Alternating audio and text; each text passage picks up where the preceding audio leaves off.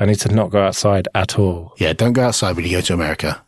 Just as a general rule, don't go outside in America. User error 61. I'm Joe. I'm Alan. And I'm Dan. We're back, and let's start with a somewhat controversial topic a question that you posed, Alan, and that is Is it time to give Microsoft the benefit of the doubt on their Linux love? No, fuck them, is what I would say. of course. Yes.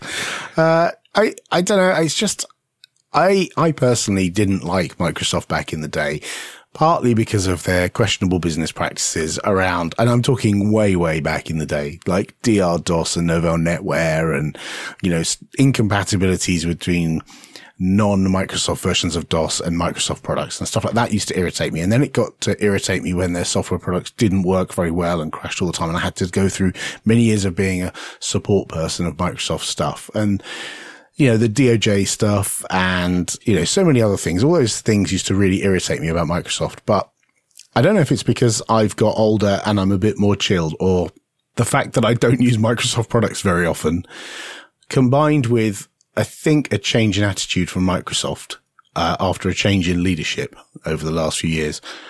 And I, I feel like we really should cut them some slack and see where this goes because they have been contributing way more to the open source ecosystem. If you consider buying GitHub to be contributing to the open source ecosystem in terms of they now own all the open source code that's on GitHub, right? Um, I just feel like maybe it's time to cut them some slack and maybe we should all put some of those bygones be bygones behind us and see where this goes. It definitely seems like the company culture has kind of shifted and maybe that's a function of like their more recent acquisitions even. But, um, I know like a bunch of people that were at Xamarin who are now working on like GitHub and things like that. And I think it's really cool to see these people who I've known through open source uh, working on Microsoft stuff and it being stuff that you don't really think about being Microsofty. I mean, I guess GitHub is an enterprise product, but it doesn't feel like what we think of when we used to think of what kind of software does Microsoft make.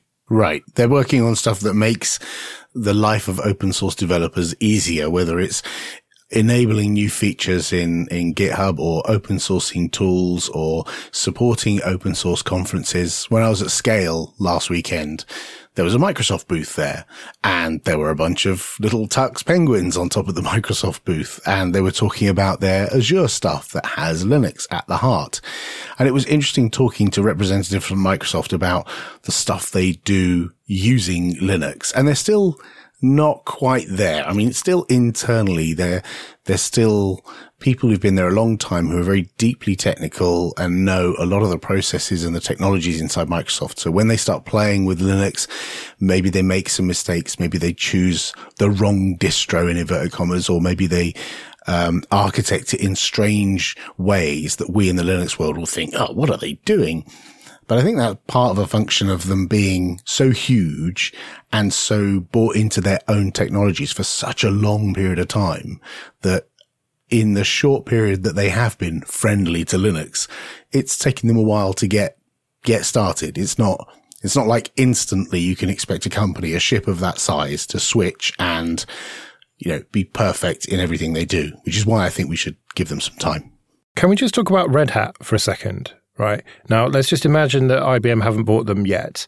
And so we're just talking about the Red Hat side of things. That is a company who chooses to use open source and Linux because of pragmatic reasons, because it is better than the alternative. And that whole development model really works. So my, my question is of Red Hat, do you think that it is pure pragmatic reasons and pure financial reasons that drives them to do so and not make things proprietary? Or is there an ideological reason?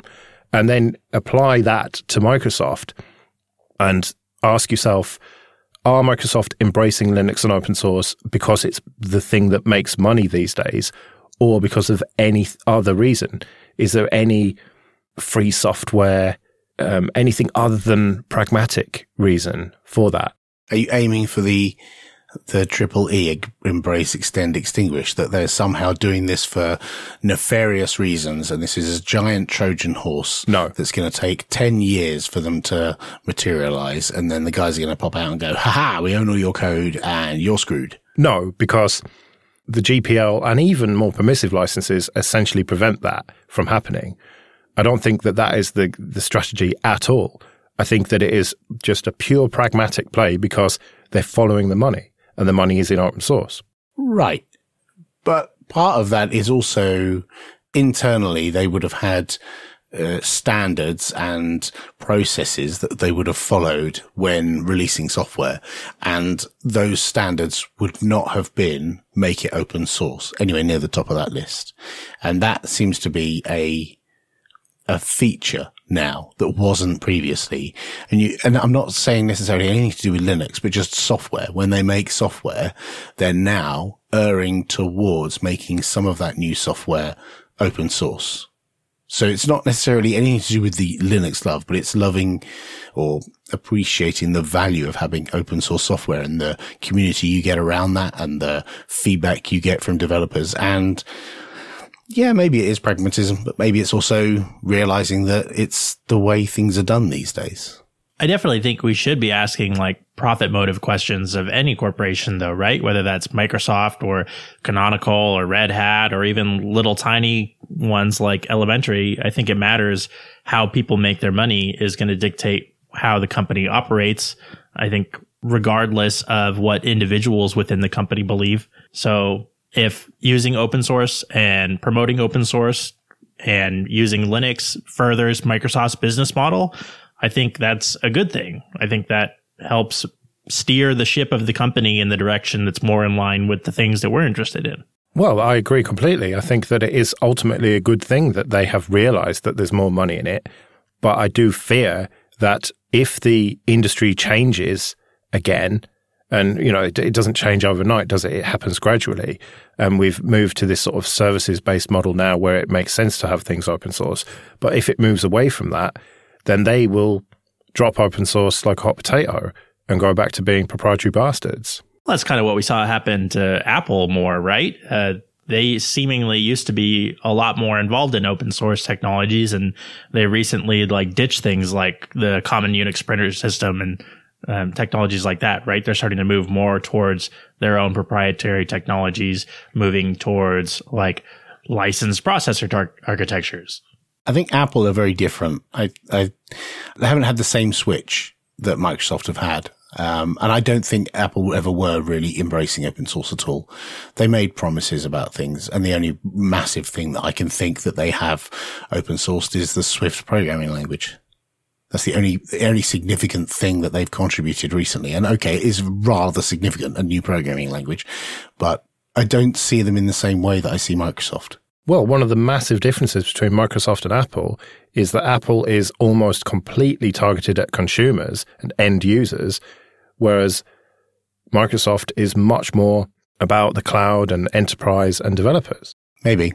Maybe we should come back to this subject in a few years and see if it's changed. Maybe we should. Right. Hashtag ask error. If you could only watch one film for the rest of your life, what would it be? Dan, what's yours?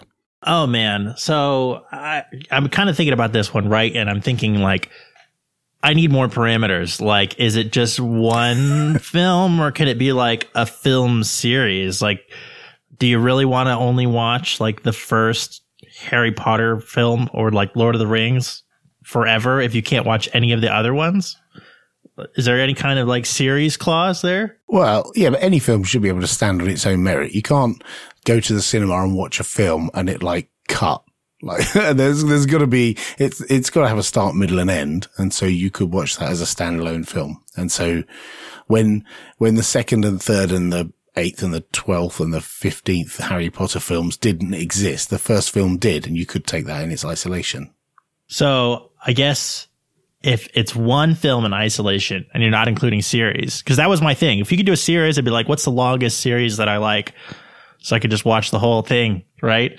But um, I feel like Lord of the Rings, like extended, would still not be like like you got to watch this one over and over again for the rest of your life. I, oh man, it's got to be something fun with variety. Like uh, I don't know, Princess Bride. Inconceivable. Um, right, Popey, what's yours?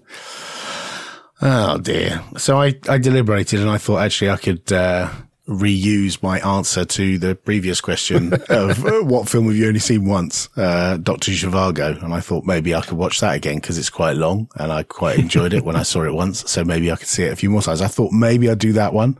And then I thought, what's the film I have already watched more than any other film in my entire life? And that would be Airplane. I've watched that hundreds of times. I've lost count of the number of times I watched that film, but it's a ridiculous number of times.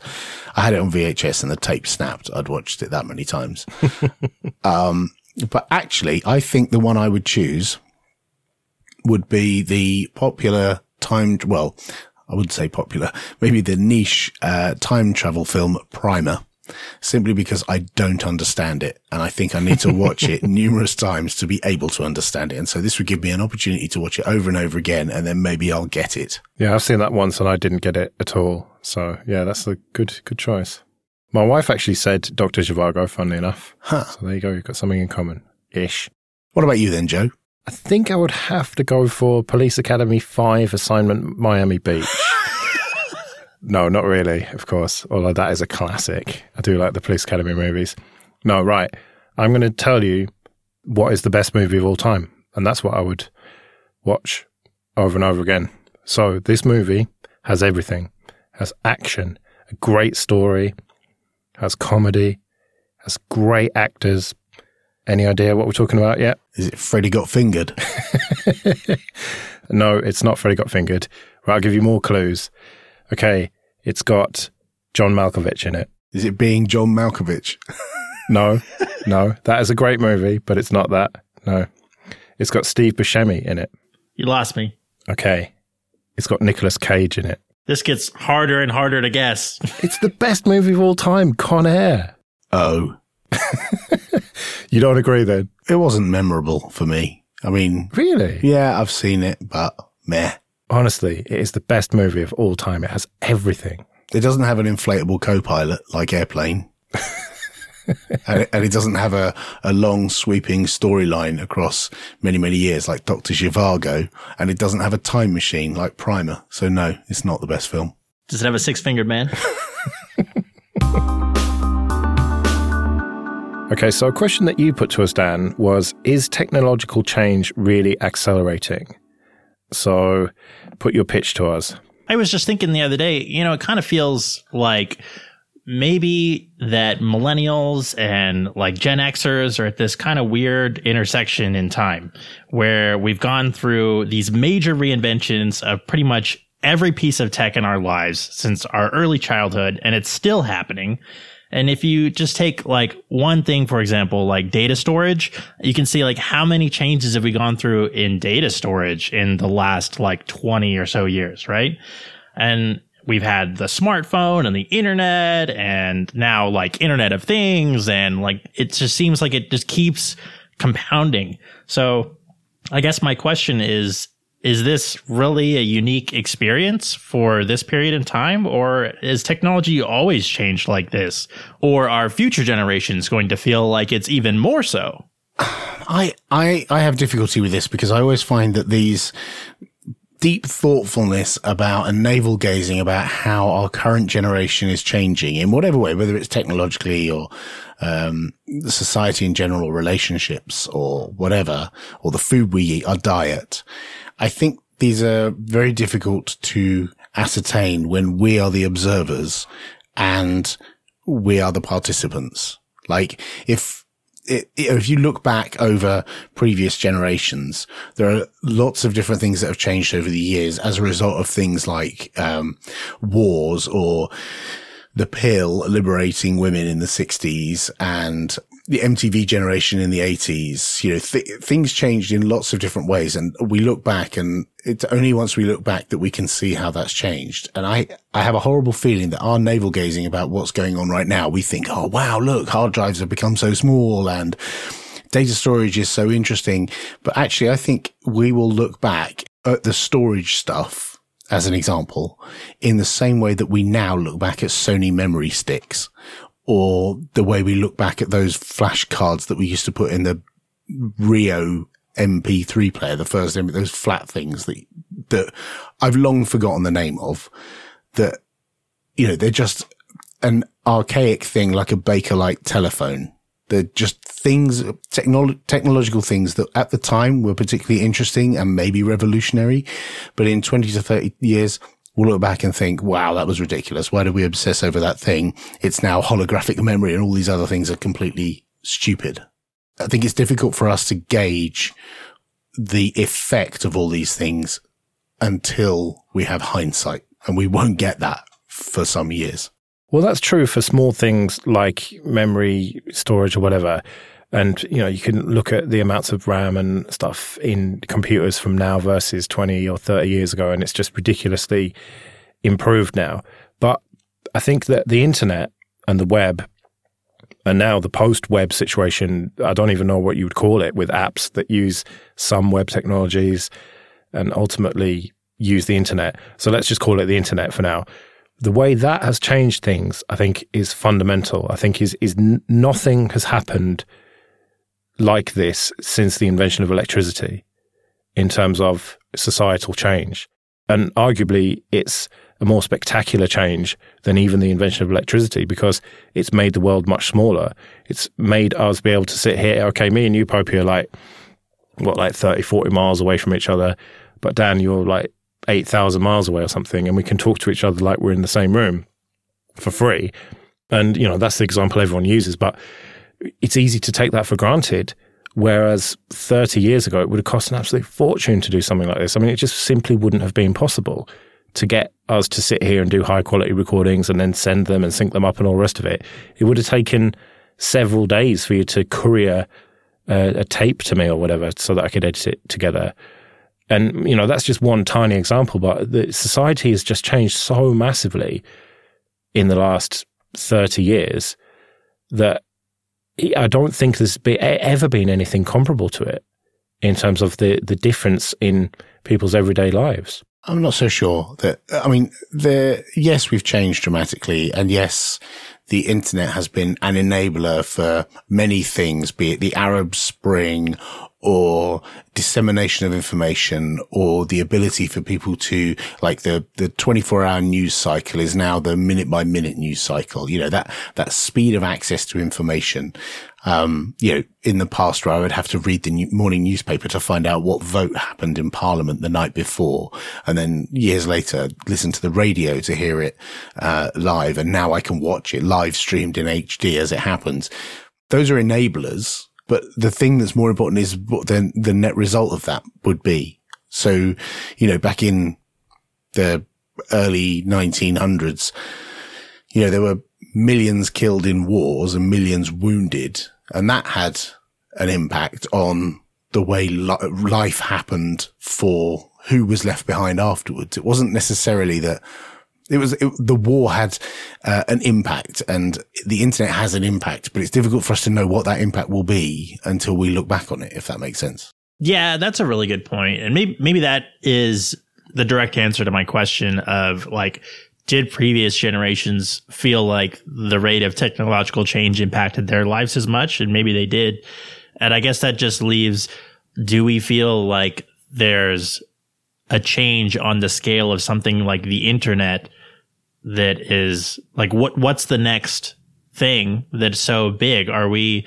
are we kind of at a point where it's like we've gone through this massive revolution and then we're going to hang out for a while until we have like fast space travel? Or like what is going to happen to the next generation in terms of is technology accelerating or has it kind of like does it go in like lulls or like hills and valleys well i think when it comes to technology it has been almost sort of exponential, hasn't it? And I think that I mentioned electricity, that has enabled all of the technological advances that we've seen. It started with the transistor and everything, and now we've got these ridiculously fast processors and everything, and it all comes from electricity. Without that, we'd have nothing. And if you look at the course of human history, in the last 100 or so years that we've had electricity, maybe a bit longer than that, 150, we've seen these massive, massive changes. And so I would imagine that if we don't kill ourselves, then we'll probably continue to advance and it'll be just absolutely crazy. Although, I don't know, if you think about one impact the internet has had, and that is you wouldn't have had Trump and Brexit without the internet, I don't think. And without getting into how we feel about those things and whether they're good or not, there's no argument that things have changed as a result of that. And who knows what the next thing will be? It has fundamentally changed fundamental parts of our lives, like politics and how we actually view the world. And it's made it much more polarized.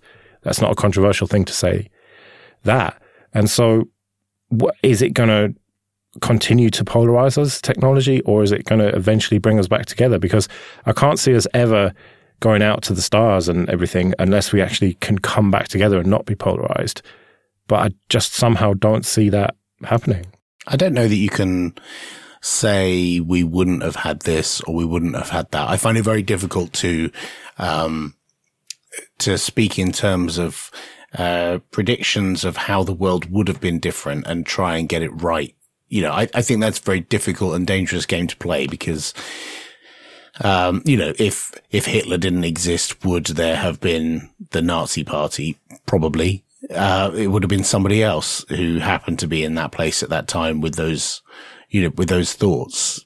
Um, if there's a void, someone comes along to fill it. And I think if it wasn't, um, Trump, it could well have been someone else who had, uh, right leaning tendencies who would have come to power. And whether we had Twitter and the internet and access to information, it, I don't know that that necessarily would have played out differently, but it's impossible to tell without a time machine and, you know, A B testing of the human, humankind. Yeah, but we wouldn't have had such echo chambers without the internet, would we? It just wouldn't have been possible for people from all over the country or the world to get together and confirm each other's views. I've come to the conclusion that these people that I find objectionable online always existed. They were already always there and they were hanging around with other people who were objectionable to my sensibilities in the same way that I still exist, you know, to against their sensibilities. And I, I am, you know, the other end of whatever the political social scale from them. I think these people already existed. What's just made it hard is that we're now seeing it all like these people who lived in that part of the country you don't like, who talked with other people from that part of the country you don't like, they were there anyway, whether Twitter existed or not, and whether the internet existed or not. And they were talking about these things, whether you like it or not. And they were maybe mobilizing in small groups and maybe building communities and clubs together, doing objectionable things that you and I might not like, but they were there the, the internet didn't make these people happen. These people happened already. You just now know about them. Well, yeah, they were there already, but the internet has facilitated them growing and, and coming together. You had a bunch of very small groups together that weren't very powerful, who now through the internet have come together and become much more powerful and had much more of a voice. And that's a good thing in to depending on your political view. Right. And similarly in, you know, the Arab world, there have been uprisings in countries where people were being oppressed. And so and at the opposite end of the scale, there are people being oppressed right now in other countries where, you know, the, the governments are limiting access to information, whether that's in China or America or wherever, uh, or the UK, in fact. Going back to the point that Dan made about technology, I, I think again, technology is an enabler, but we will look back on this age and see that the things that changed the technology will be a footnote, like the fact that it was spinning hard drives or SSDs or or mobile phones will be a detail, but the broader strokes will be something much bigger, whether it's revolutions or borders changing or splitting up of, of, uh, trade blocs or whatever it might be. Those, those are much bigger things and those will be enabled by these, these technologies, I think. Right, a hashtag ask error, which is very much aimed at one of us. Can you guess who? What's the difference between UX and UI, and why do you get so annoyed when people confuse them or lump them together? Hmm, who might answer this one? I'm glad you asked this question, Joe. Thanks. Yeah, answer it for us, Alan. I have no idea. It clearly isn't aimed at me. I get the two mixed up myself. So, Dan, tell us a story. Okay, so you go into a restaurant, right? And you order a nice big piece of deep dish Chicago style pizza, because that's what kind of pizza you want. And you pick up your fork, and your fork is the UI. It is the interface that you use to consume your pizza, right? If you're eating a New York style pizza, you know, you're folding it and you're using your hands, and your hand is the interface that you're using to consume that pizza, right?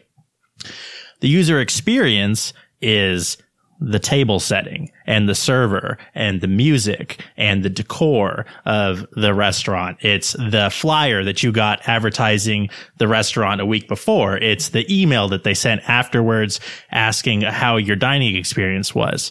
That's your user experience. It's, it's everything that is all around the consumption of the product. And it's not just the product itself. So it's more of a holistic view of how do you interact with the organization that produces the product and the product uh, throughout the entire life cycle of you knowing that they exist. Okay, so that's how restaurants work. I don't understand. I did not understand your analogy, Dan. Please, un- please explain to me how this works with software. Right. So same thing happens with software, right? Is you have an interface of some kind that you interact with in order to accomplish a task. And that interface is probably built with a toolkit and you interact with it by using a mouse and all of these things, right? This is all the interface between you and the software. It's how you touch and interact it. But your user experience isn't just when you're using the software. Your user experience is holistic. It's uh, did you get contacted by a sales representative? Do you have customer support helping you? Is there a wiki? Uh, is there a GitHub issue tracker? Like, how did you hear about the software? How do you recommend the software to a friend? Like, that's your user experience. It's whole life cycle. Do you feel educated now, Joe? I do feel educated actually, because that was not my understanding. My understanding was, I don't know really, they, they were somewhat interchangeable that your experience very much depends on the interface. I didn't realize that it was stuff outside of the direct. Um, so you're saying like your experience even within an IRC channel, if you go and seek support or something like that. Right, right. Yeah. So uh, the interface that you're interacting with is the IRC client, right? But the experience you're having depends on like who you're talking to on the other side and how they interact with you. Right. And so the second part of the question, why do you get so pissed off when people lump them together? I don't know about pissed off, but it is like, uh, it's not really the same thing. Like, I know, I know you're what you mean, but it's I'm being pedantic about it. So the worst thing to see is UX slash UI then, just as one thing. Yeah, because like especially if it's someone who's like a product manager or something, because then you're like, oh, like a whole story of whatever they're producing is missing. Do you feel educated, Popey? Totally.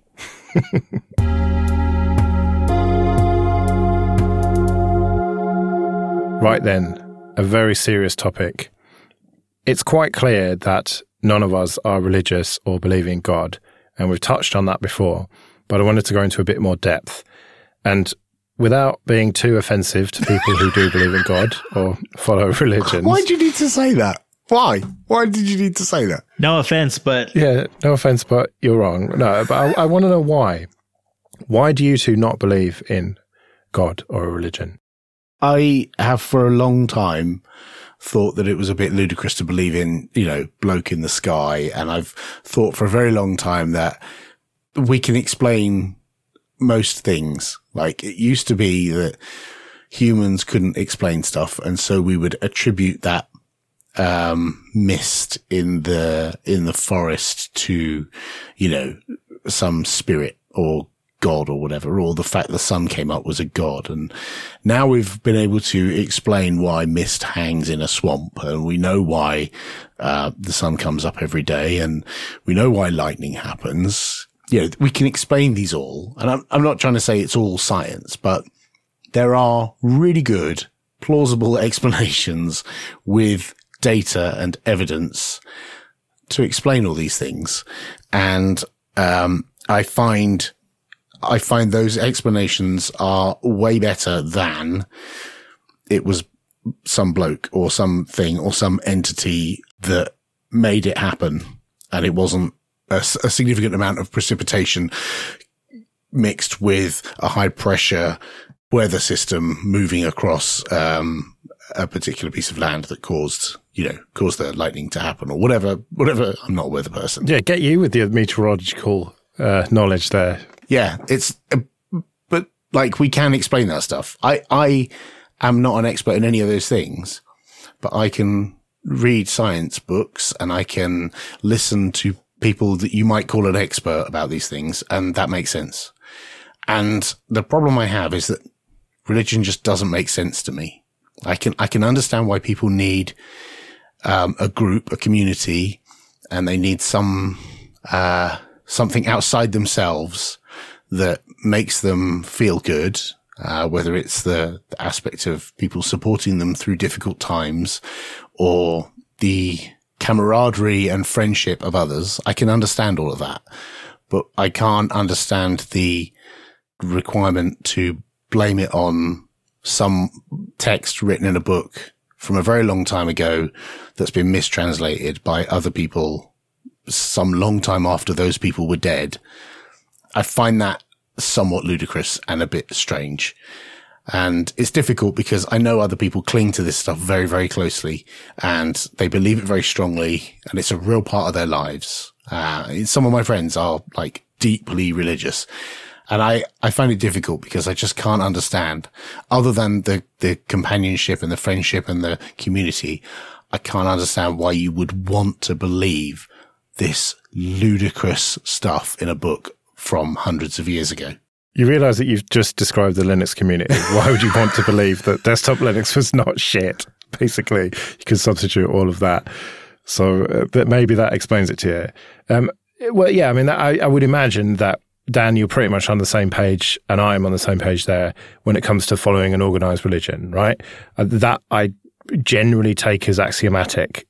Uh, maybe that's wrong. Maybe I should give more time to those debates or whatever. But what I'm far more interested in is the God aspect of it, because although we have a fair understanding of the universe in terms of physics and chemistry and everything, we don't have an understanding yet of the beginning of everything. We know that it was the Big Bang, or we think it was, and we have a fair idea of what happened milliseconds or even microseconds or even less than that afterwards, but we have no clue what happened before that, or whether even before that existed, whether that's even just a ridiculous question to ask what happened before the Big Bang.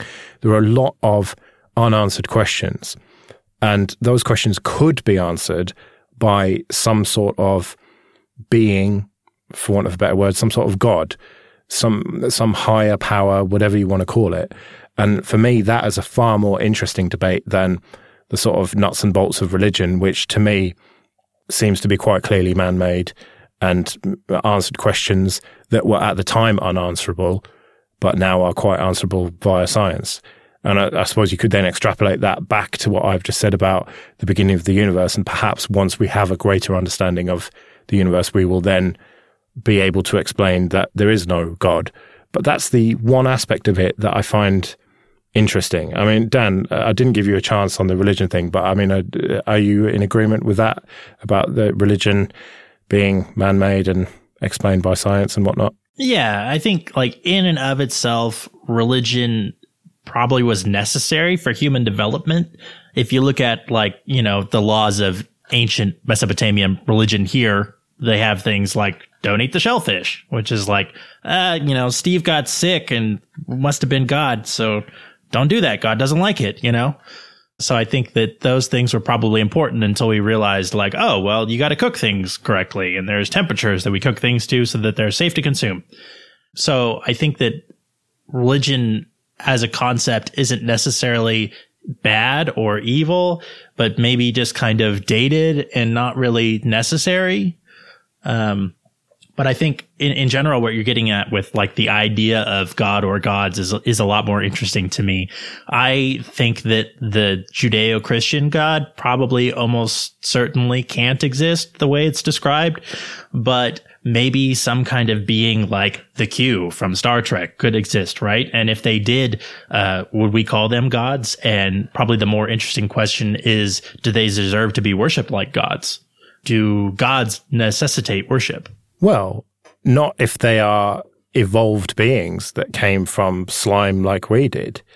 If they just appeared or have always been around uh, and are omniscient and omnipotent, then they are gods necessarily. But if they're just some race of beings that is just massively technologically superior to us, then they may appear to be gods, but they're not gods. They're just beings. And then the question is, what created them in the first place? And, you know, that I'm interested in going back to the, the very beginning, the very source of all this, and what created the universe. Did the universe just happen into existence? Has it always been? Is it a meaningless question to ask what was before the universe or what was outside the universe? Or can it just be easily explained by some sort of being? Well, we're essentially like fourth dimensional beings, right? We operate in three dimensions of space and one of time.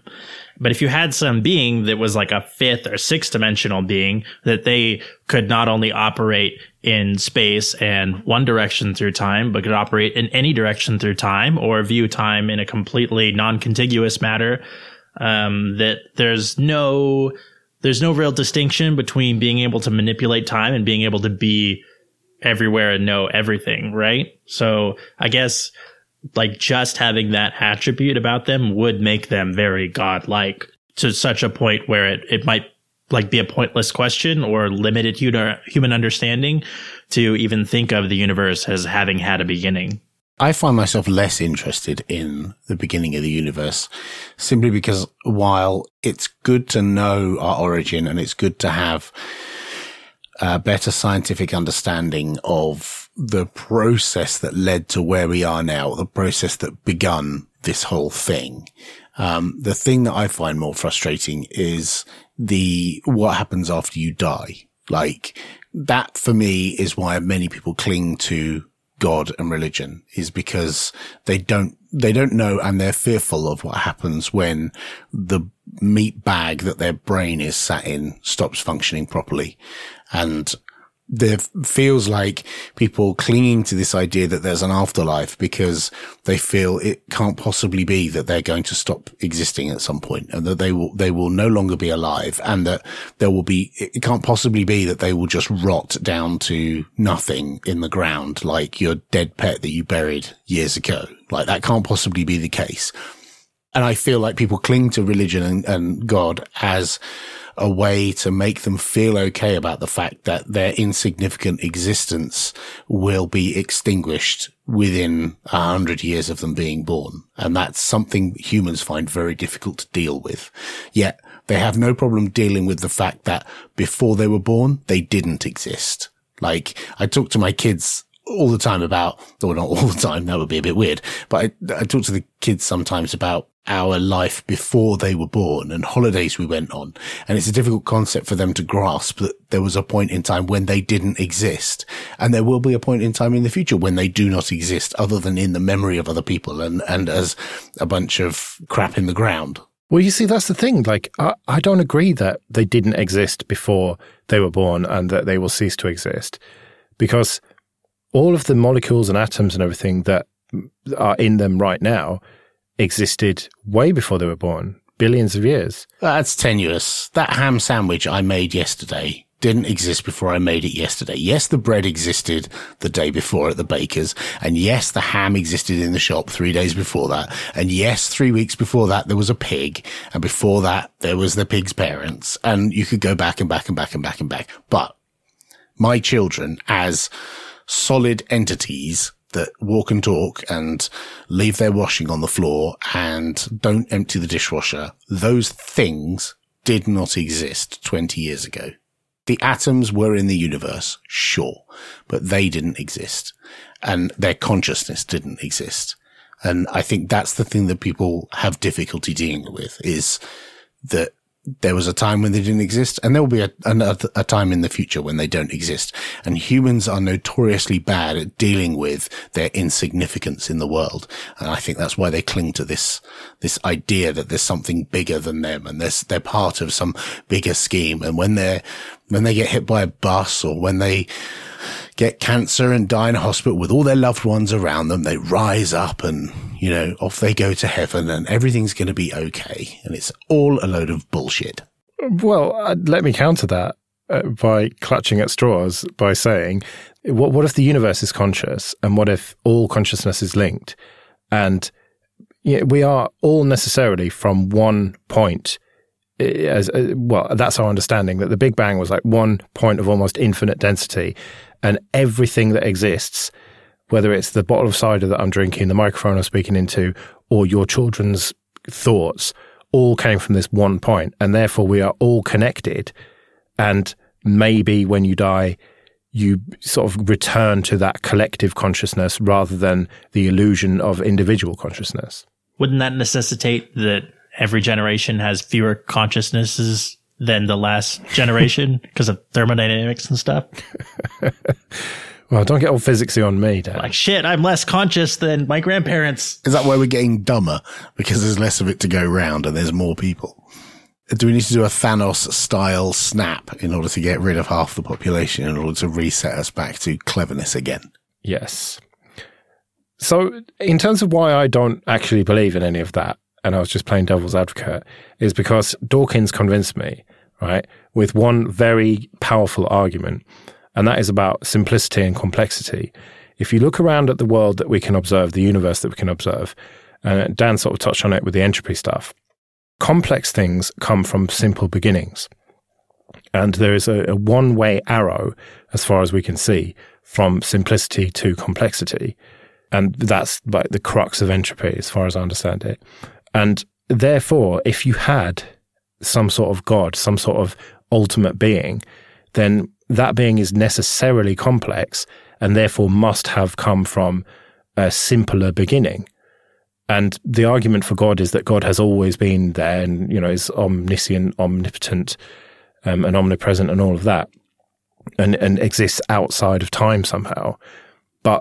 But you can't have God without God being complex. It, God is a complex concept. And if complex things come from simplicity, then God can't exist. You what, mate? That is a very dumbed down version of Dawkins' uh, theory that I've butchered massively. I'm convinced. But doesn't that make sense to you? Uh, if you buy that uh, complexity only comes from simplicity, I, I guess. Yeah, I've I've not really thought about that a huge amount. Well, the thing is, like, if you look at anything complex, it came from more simple parts. And whether that is biological with evolution, and as I said, we came from, well, probably just some sort of chemical reaction that was a catalyst for itself, although we don't actually know about that yet. But we certainly know that we came from very simple organisms that then evolved over billions of years into us. And if you look at the mixer, that my microphone's plugged into that's made of plastics and metals and it's very complex but it came from very simple parts that were put together in a factory. And god is a very complex idea and god was put together from very simple parts of the human consciousness as far as i can see that we have put together the idea of god as being this complex thing from relatively simple beginnings of us looking around this giant fucking ball in the sky that you can't look at for half of the time.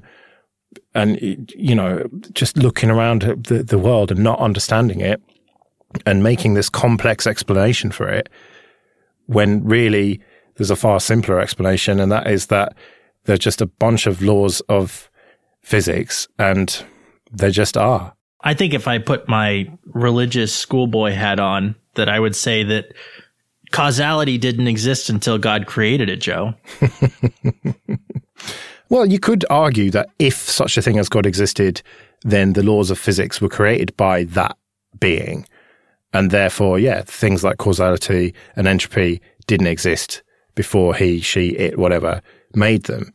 But that just seems a bit spurious to me. And maybe that's just filtered through my experience as a human, my tiny brain. You know, Russell Brand always says that um, trying to understand this sort of stuff is like his cat trying to understand the internet. It's just not going to happen. We're just not equipped to understand it, at least yet.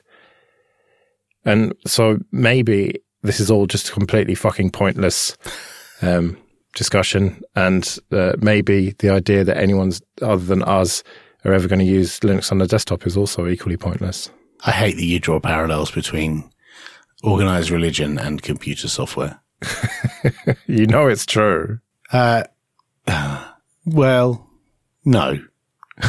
no. It's like that flat earth documentary, Behind the Curve. I presume you've all seen that, right? Yes. Yes. You cannot have been watching that and not seen the fucking parallels between that community and ours. You can look at any enthusiast of anything, whether it's campanology or Subaru Imprezas. And there are people who are really super passionate about that thing and it is the best thing and all other things are rubbish. And you will always find people like that. People who are obsessive about something are obsessive about something, whatever that thing is. And I, and while you might draw parallels because some of the people in those documentaries about flat earth who have strong beliefs about a particular worldview look a bit like some of the people in the Linux community and behave socially like some of the people in the Linux community. I don't think you should draw that parallel simply because it's the same of any community of people who are passionate about a thing. And they're all wrong, we're all right.